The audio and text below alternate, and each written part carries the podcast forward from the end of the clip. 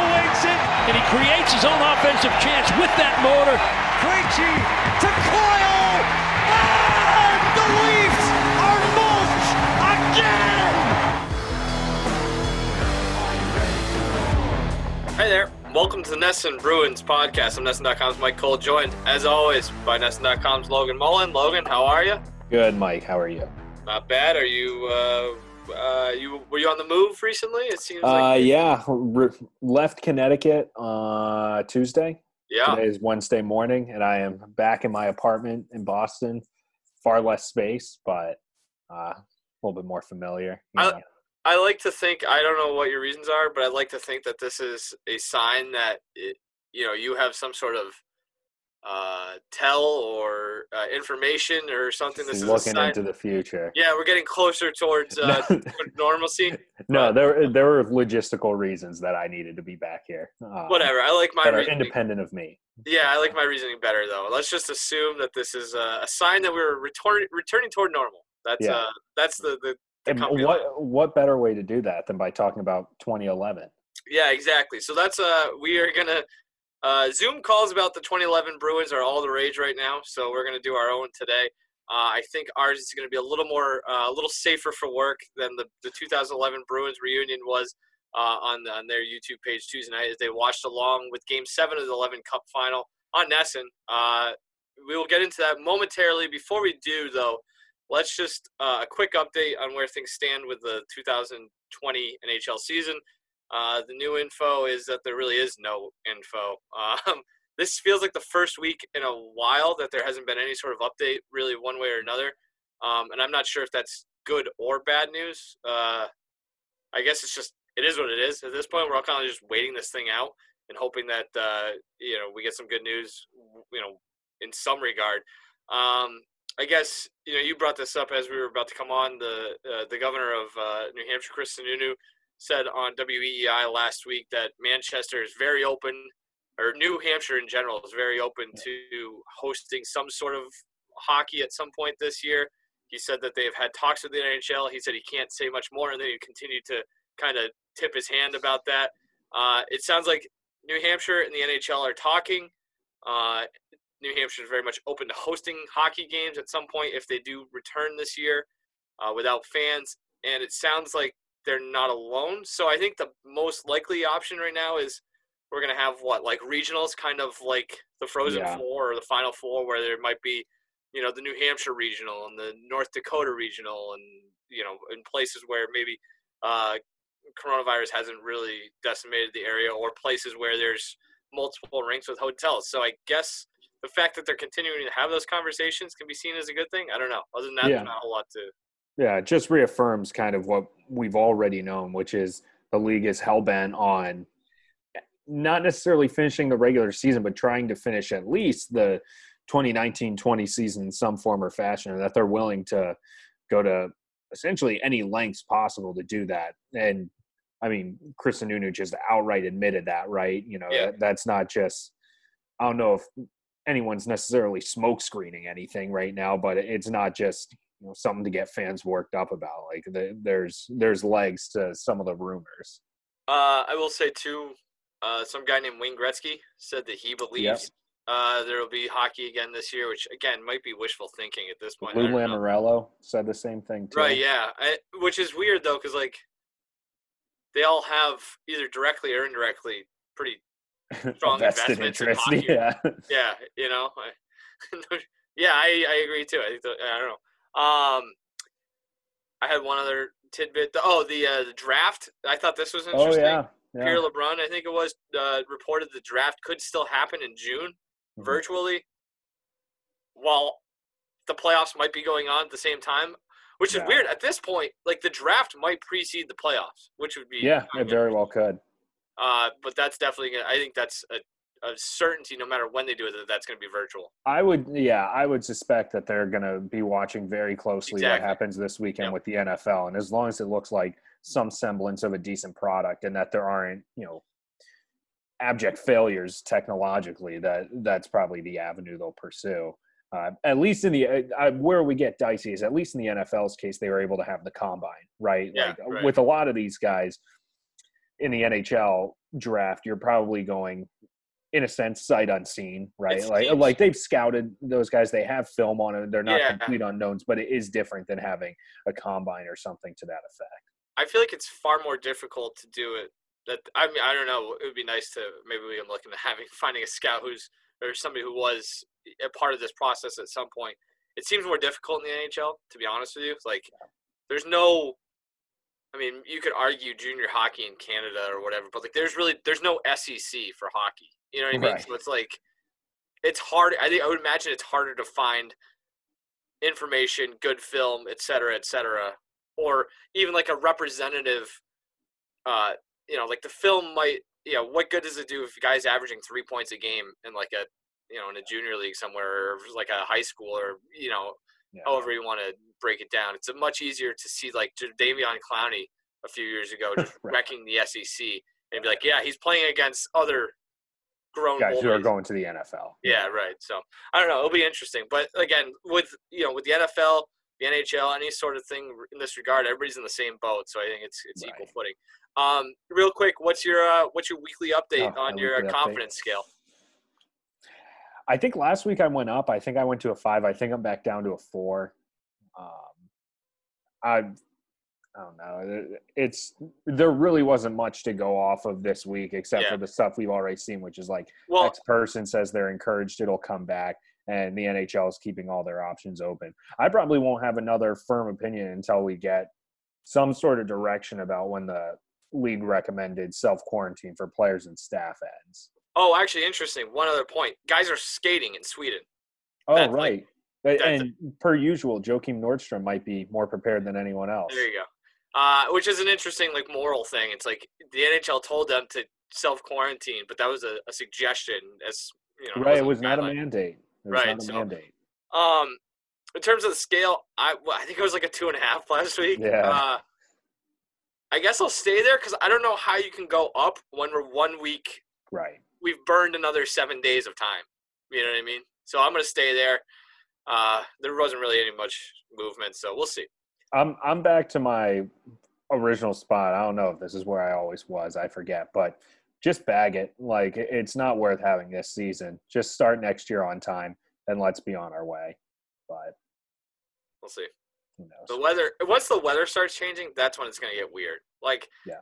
it was like 34 degrees this morning, so I was like, oh, this is still hockey weather. But like when it gets when we're having this conversation mid May, it's gonna be. Yeah, and it's 70 degrees out. Yeah.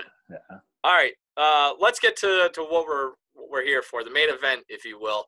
Uh, we'll talk about the 2011 Bruins. We don't really have any guidelines as to what you and I are going to talk about here. We're just going to have a, a nice little No. free flowing conversation, reminisce about the good old days for the Boston Bruins. Um, I I will say I so did you watch the entire Zoom call?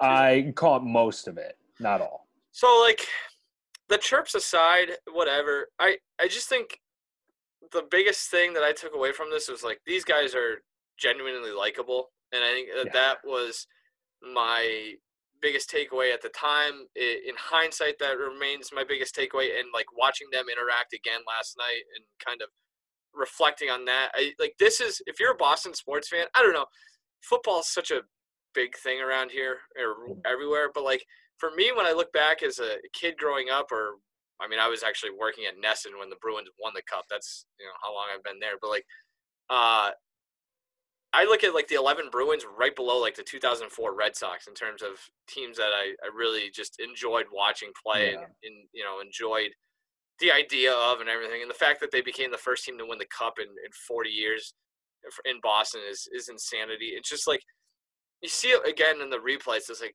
winning the Stanley Cup is just cool as hell. Like I don't know. I, I feel like I'm spinning my wheels here, but I just that was the that's like the big takeaway. It's just it was a likable team that did something really special. Well, and I think in retrospect, it's easy to forget just how good they were. Yeah, like, it- like I was looking at the names on that Zoom call, and it's like Michael Ryder was playing the third line on that team, and he was like easily a top six winger on pretty much any NHL team back then. Like that fourth line, whether they had Seguin or Thornton playing, like just an absolute wagon with Gregory Campbell and Danny Paille.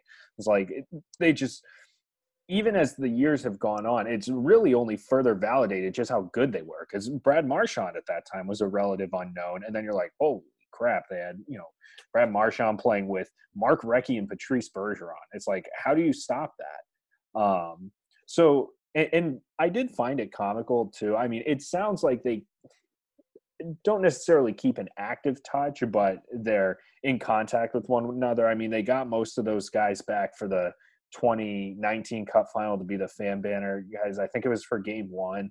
Yeah, um, but right, a good yeah. chunk of them were back. I mean, some of them still work in But- hockey ops. Some of them are still playing. You know, Chris Yeah. Kelly's still in the organization. Shawn Thornton works for the Panthers. Um, you know, a lot of those guys are hanging around in different places.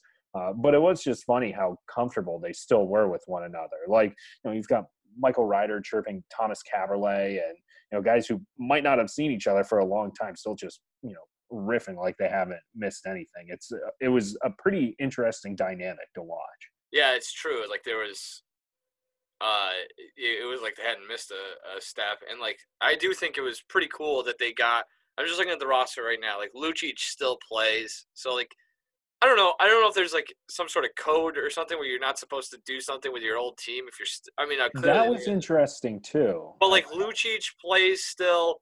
Uh, obviously Seguin, he was there. Uh, I mean, even like Recchi works for the Penguins. I think Uh, it is. Gregory Campbell works for uh, the Blue Jackets. Right, And yeah. Those guys haven't only just done this. Like we've been doing the Twitter takeover things, and like Gregory Campbell was running the Bruins Twitter account for a night. Milan Lucic was doing the same thing. It's like uh, this is such a unique situation. So this is probably the time that you make exceptions, right? Like otherwise, we probably would not be doing this. Yeah. Uh, you know, if there was not a global pandemic, but Right. It, it is interesting how it's just kind of like, in some respects, just no rules. Um, yeah, I'm just looking at the numbers. Do you know who led that team in points that year, regular season? regular season. It was Recchi, wasn't it? No, No, no. it was it? it was tied. It was Lucic and Krejci.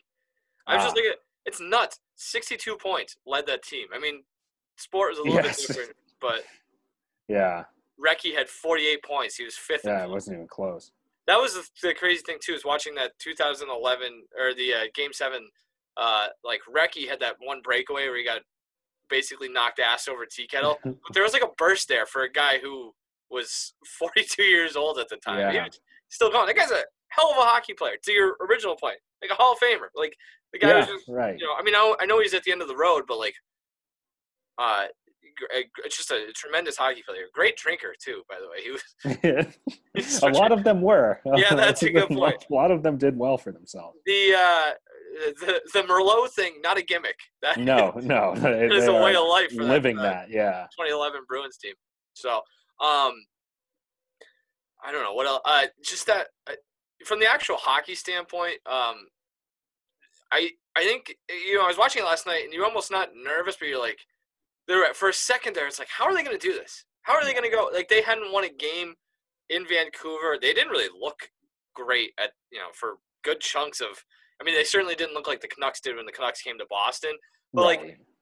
Eh, you know, going back to Vancouver, you're in a tough spot there. You hadn't won there. there this this team had so much balls. Like really, like well, you know, and- winning game sevens throughout that. You know, even going back to the first round, you're down two games going into Montreal in the first round. Like Mm, crazy resiliency from that team. Yeah, it it's easy to forget too just how good the Canucks were that year Right. too. And never mind the fact that they beat the Canucks. I mean, they completely neutralized the Sedins.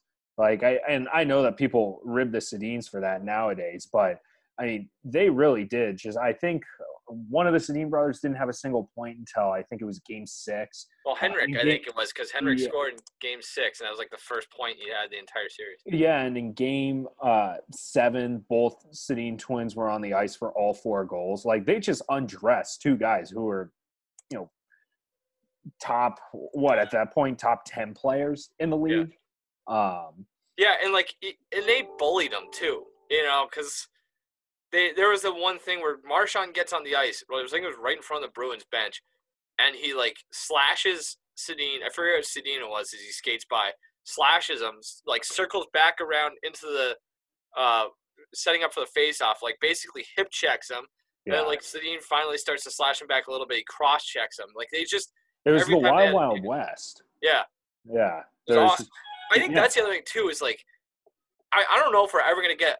I mean, you know, Bruins Blues got pretty testy, but like, I don't know if we're ever gonna have a, a series like that again. Like, and you can No. go back maybe like a divisional series, but even then, it's just such a different style of hockey. Even in the last ten years, like, I I think back to like that, uh, the Canadian Senators series a few years ago. That was at least you know divisional rival. Like, you can't. It's so hard for two teams that don't play a lot to build up that level of hate. It was awesome. Oh, it, it is funny to watch how you know it it was only nine years ago like it feels like an eternity at this in, in some Yeah. senses and then in other respects like it really wasn't that long ago but you watch those games and you watch how much things have changed. Like in game three when they combined for the it was like 96 penalty minutes in the third period and you've got you know milan lucic spearing alex burrows in the nether regions and then punching him as he goes to the ground it's like that would be a very long suspension if he Well- did that nowadays. Like that you want to talk about series changing dynamics. I mean you know look at what uh Ivan Barbashev and Oskar Sundqvist got suspended for. Like Right. two guys got one game for the Blues during the most recent Stanley Cup, and it was like if so many things that happened during that Bruins Canucks series on both sides would be suspendable if it happened nowadays. And it's very funny watching Milan Lucic and Brad Marchand, guys who play with edge like that back then, just I don't want to say unhinged, but they they were not tied down to some sort of fear about you know getting suspended or supplemental discipline or anything.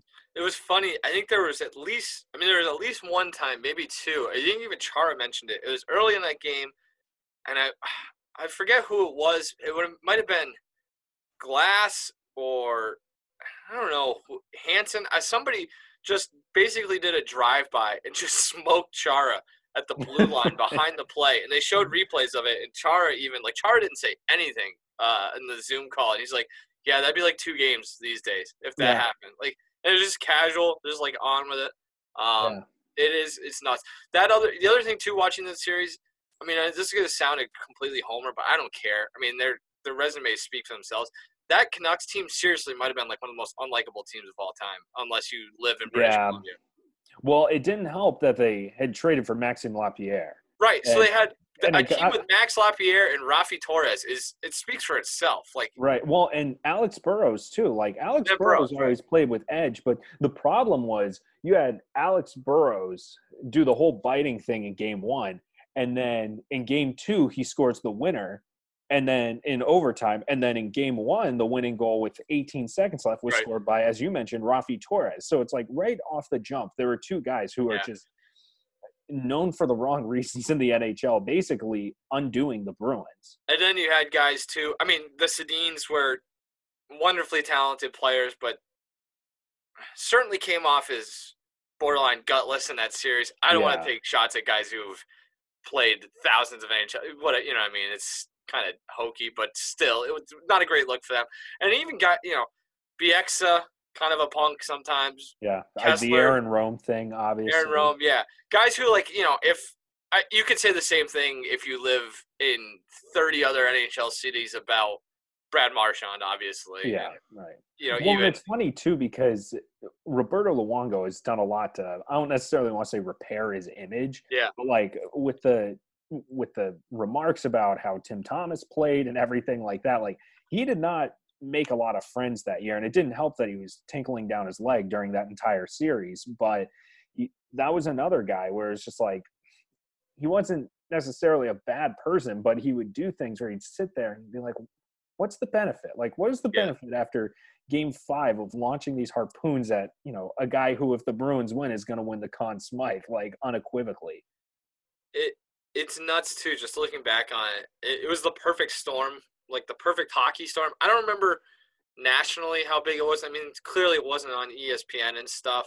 And I don't know how much people paid attention to it. I know in Canada it was an interesting point of contention because like Canadian teams get to the, the cup final. It rarely happens. Mhm. Um, but when they do, uh, usually the entire country of Canada roots for that team. It was not the case with the Canucks, but, Right. you know. But people were paying attention to it, just like with the the instant hate between the two teams, and with all the certain all the storylines. It, it is like it's one of the what ten best Stanley Cup Finals of all time. Yeah, I mean it was. I mean, I don't know. I'm not gonna sit one. here. And, Well, and you you have to look at the context too in terms of like you know it'd been almost 40 years since the Bruins had won it. The Canucks had Right. never won it.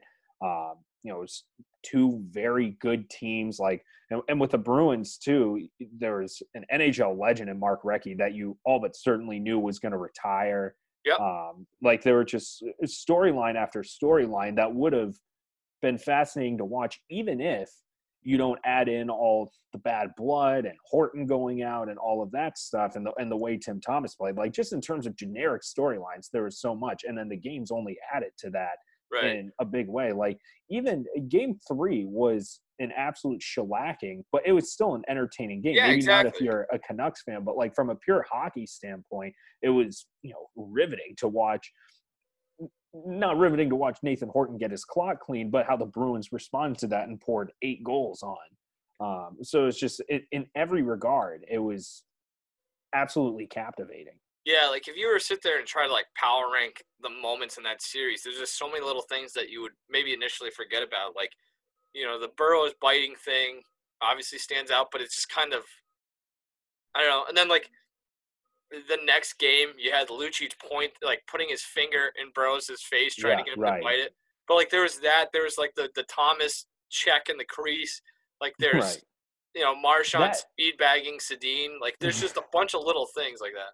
Honestly if you had to put like the number one like moment or image or whatever like if you're putting a statue of the 2011 team Yeah. out there in some you know in some way it would have to be tim thomas leveling um Yeah, that's true. Sedin at the crease It is a good. I like that. Like I, yeah. What would like? What's the lasting image from that from a Bruins standpoint? because it's it's emblematic of the series as a whole right like it's tim thomas just having his way with a canucks player and said Canucks player just so happens to be a Sedin who was completely like his brother neutralized the entire series when he should have been you know in the same way that Tim Thomas was undressing the Canucks that's what they were supposed to be doing to him yeah, it is. Yeah, it's nuts too. Like the Bruins won four games in that series, and Thomas put the the finishing touches on one of the all time goaltending runs of any playoffs. You know, and there's not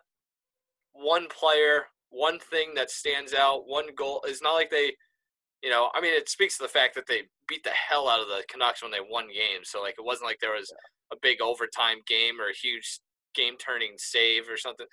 I think that kind of speaks to that, you know, that 2011 Bruins team is that there was not a huge lasting image or moment from that series. It's just when they needed to, they got wins, and when they did, they they all kind of contributed. It was it was pretty impressive.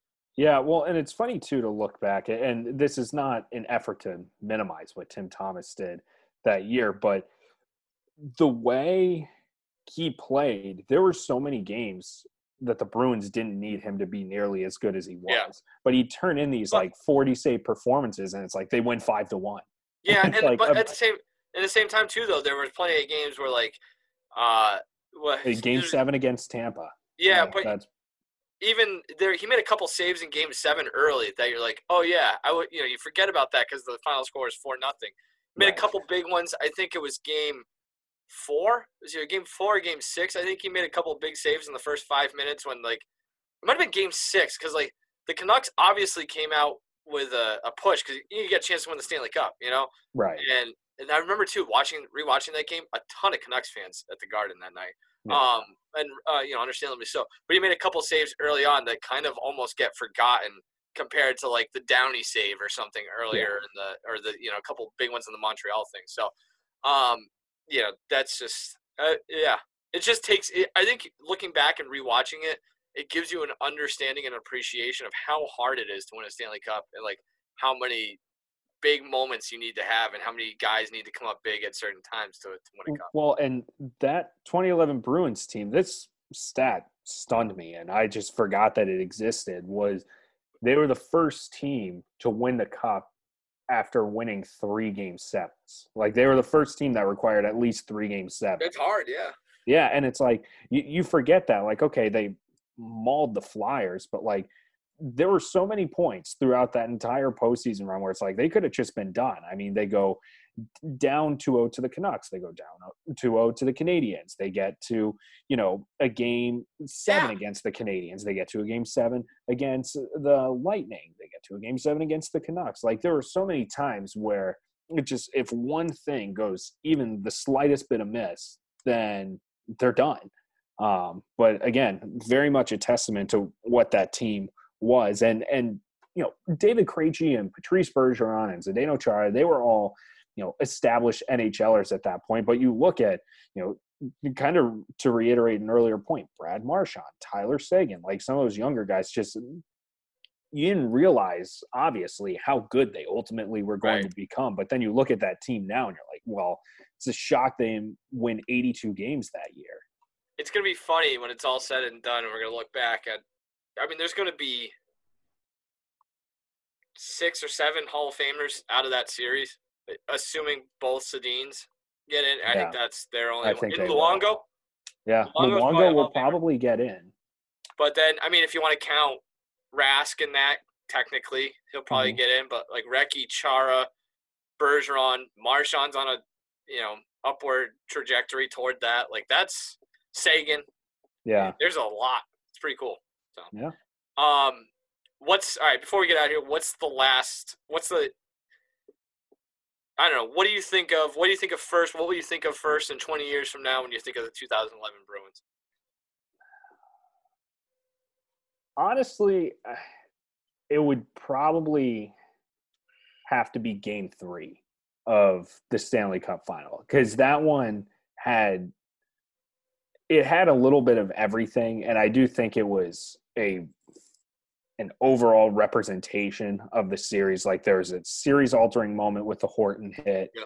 Um, you know, for a while there was still the the finger biting thing going on at that point. Um, that third period was very contentious, but when the dust settled, the, the Bruins, in a moment that they needed, ended up just completely steamrolling um, Yeah. The Canucks. So that even to this day, whenever I think about that series, the first thing that typically comes to mind is Game Three and how at that point everything changed. I mean, they were down 2-0 in the series at that point. Like it really was. Eh, they needed that game so badly, and they lost one of their best scorers minutes into the game, and ultimately did not end up being overly fazed by it. Yeah. I think for me, it's just a more general thing, and it's kind of speaks to what you were just saying. It's part of it. It's just every time they desperately needed a win and desperately needed to play well for a team that, let's be honest, had pooped itself one year earlier and Yeah. had a you know a bit of a reputation for choking. Yeah. Every time they got close to choking again, they turned into world beaters. It was like the resilience and the the guts I think is what's going to kind of stand out, and the the game seven stat points to that. And you know, winning it, you know, winning that series after falling down 2-0 to Vancouver, winning the series after falling down 2-0 to Montreal, and having to go up to the Bell Center. It's just, I think that type of stuff grows. The legend grows as the years go on. Well, and they really didn't get a ton of breaks thrown their way Yeah. either.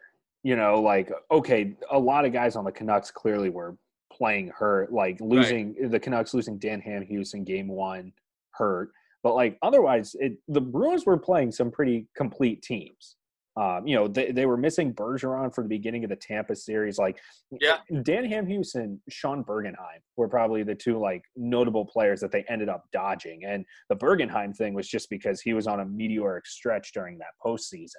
Um, And I will say too, it's if one of the takeaways from that Zoom call Tuesday night is that they somebody either I think they mentioned it on TV, like the Canucks injuries. oh, Recchi you- got pissed. Yeah, a few Bruins, you know, piped up real fast saying like, you know, they weren't the only ones dealing with injuries. So I think there's stuff there that we. I mean, there always is. You know, Yeah, right. you, you there's always stuff there. That and I think it's important too. Before we get out of here, like I was gonna say, my second thing is just Tim Thomas playing one of the best.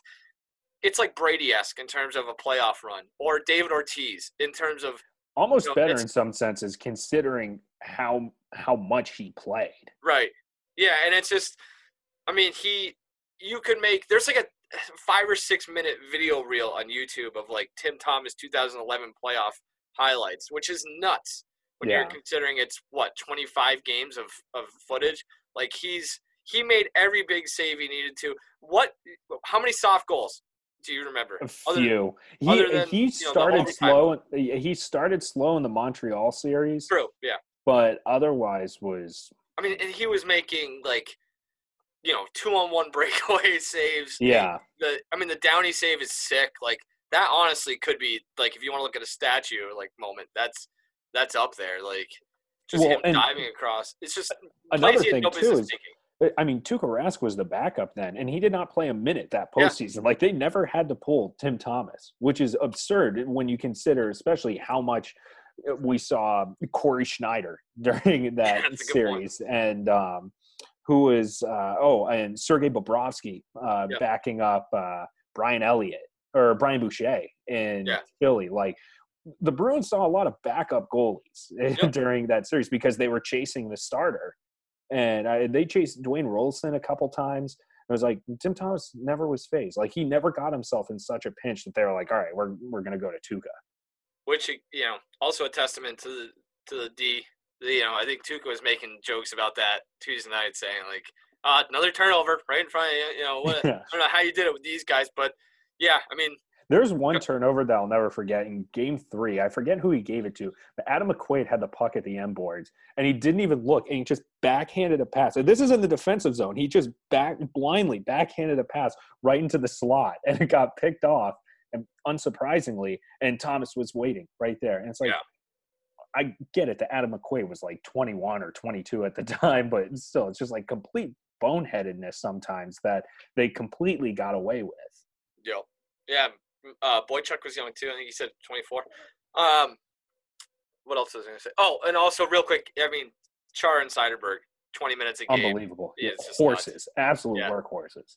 just nuts. So that's another thing too that will probably get forgotten. Like that's going to be a thing where people of our generation will be in a bar, assuming we ever get to go back to bars, in like 25 years from now, they'll be like, "Let me tell you about this Dennis Seidenberg guy." Like, you know, Char gets all the credit, but Well, every now and again in the playoffs, you'll see some guy get run out there for like, you know, 27 minutes or something Yeah. like that. And be like, oh my God, look at that. Uh, I mean, shoot, how long did the Thomas Chabot playing as much as he did stay in the news cycle and like what the Oilers did with Draisaitl and McDavid? But like, Char and Seidenberg were playing well north of 25 minutes with a good bit of regularity. Yep.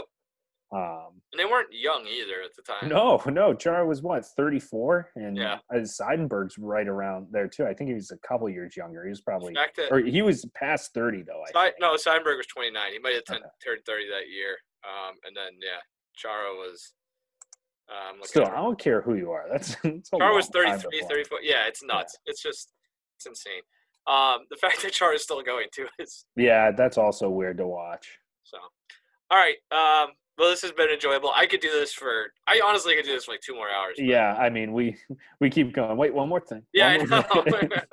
well, I feel bad because I don't want to be done and be like, oh man, we should have talked about you know so and so because it's just such a. It was a team effort. It was yeah.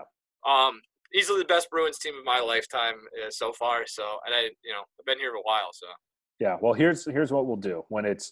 I forget what day it was that they clinched. Uh, June fifteenth, June 15th, something like yeah. that. When it's June fifteenth and we still don't have any live sports, we're like, what are we going to do for a podcast? We'll we'll take copious notes over the next We'll just- nearly two months and be like, here's what we back. forgot, and then just run it for three uninterrupted hours. uh, all right. Um, so I guess we'll be back next week. We still have. We've been teasing your interviews. we yes, can those to- those are happening now. So I'm going to determine the schedule off the top of my head right now. Next week, uh, Jack Ahcan, the Okay. defenseman at the Bruins side, the college free agent from St. Cloud State. We'll do that next week. Uh, and then we have probably Johnny Beecher, the 2019 first round pick, the week after. And then the following week would be Jack Becker, who is a seventh round pick in 2015, I believe, but he's also been playing at Michigan. He's going into his senior year, so he's got one more year left with the Wolverines. So have interviews with all three of them, and uh, we'll find something to talk about in the interim to lead up to those interviews. But starting next week, in the next three weeks, we will have uh, some some nice fresh stuff. Sounds good. Hopefully, we will soon be preparing to uh, preview the Stanley Cup playoffs as well. Uh, maybe right up the road in uh, in New Hampshire. Maybe I can be Yeah, yeah. Maybe I can be That- NESN.com's New Hampshire correspondent and just be stuck in You Manchester. do, you do live not that far from I know, yeah. I could see it from here. I could see it from my house. um, yeah. All right. Cool. This has been the NESN.com podcast. I'm Mike. That's Logan. We'll uh, we'll be back again next week. Maybe, probably. Uh, until then, wash your hands and, and keep your distance, people. Uh, see you in uh, see you in a week. See you.